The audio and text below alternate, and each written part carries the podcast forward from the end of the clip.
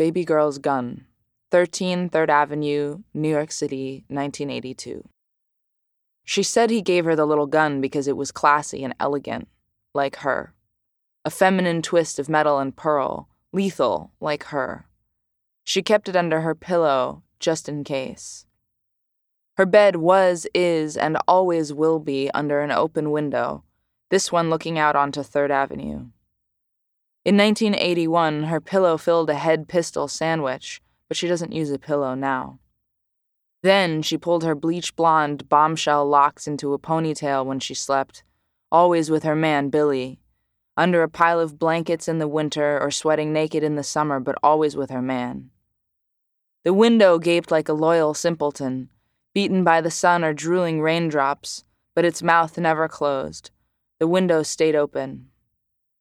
My mother's world was a riot of improvisations, everything in flux and nothing predictable except the open window and the radio on. Rhythm in the air. Life in the air, she'd say. It stays on. She would tape over the switch. Nobody fucks with baby girl's radio. Later, she would say there was never a gun in the house. She would swear to this like a mafia wife, blinded by passion or loyalty. Either way, it wasn't completely true. There was a gun under her pillow. Whether or not he pulled it out before they shot him, nobody knows.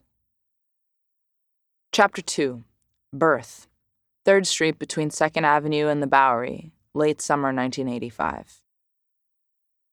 It was a full moon the last night of August 1985. My mother told my father to turn the video camera on because the baby was coming. It was sticky hot outside, the kind of air you can feel. She waded uptown through warm pudding to a swimming pool in Hell's Kitchen. Two weeks before, belly the size of a basketball, she had posed in a bikini at the Russian baths for a young photographer who told her that swimming was the best thing to loosen up her hips for birth. My mother had been swimming every day since. Sounds travel differently in the summer.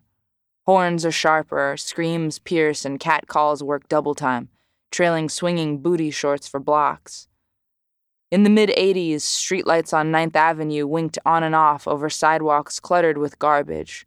The carts of fruit vendors and the splayed bodies of crackheads hugging the cement, sharp ribs laid bare in the heat.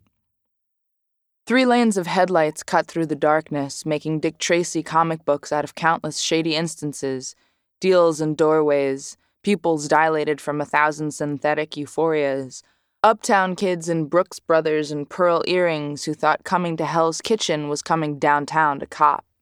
The beams backlit a fleet of muscle bound tranny hookers, teetering back and forth on six inch heels between $20 tricks. They carried box cutters in their garters in case tonight was the night some dumb motherfucker decided to let his Jesus guilt get the better of him after coming on their miniskirt. At nearly six feet tall and broad in the shoulders, her eyes raw from the chlorine, Rhonna was perfectly camouflaged within the local wildlife. They invented the word glamazon for women like my mother. Grace Jones had the same severity and stature. Mix one part unicorn, three parts thunderstorm, two parts wounded bull, and you'd have an approximation of the vibe my mother gives off. A wild tiger would be at a disadvantage in a fight. Bleach blonde hair sliced at her chin, eyes crystal blue, her head is carved for the shoulder pad look, all bones and lines, her face anchored by a Greco Roman nose that dives into crimson lips, full and finely drawn, over ivories so impressive we call them her piano keys. Her muscles twist over her sleek bones like steel cables, and she leads with her chest like a native warrior, her hands made to grip a sword in battle. The 70s and 80s were a primitive time in New York a time of robbery, drugs, and rape, so a working model who favored miniskirts and tight jeans had to be able to show her teeth. She learned to train a look on a man that could make him piss himself. She once carried a busted fluorescent tube through Midtown and shook it in the face of street thugs like a jagged spear. But that evening, my mother was slow moving, vulnerable if ever fierce.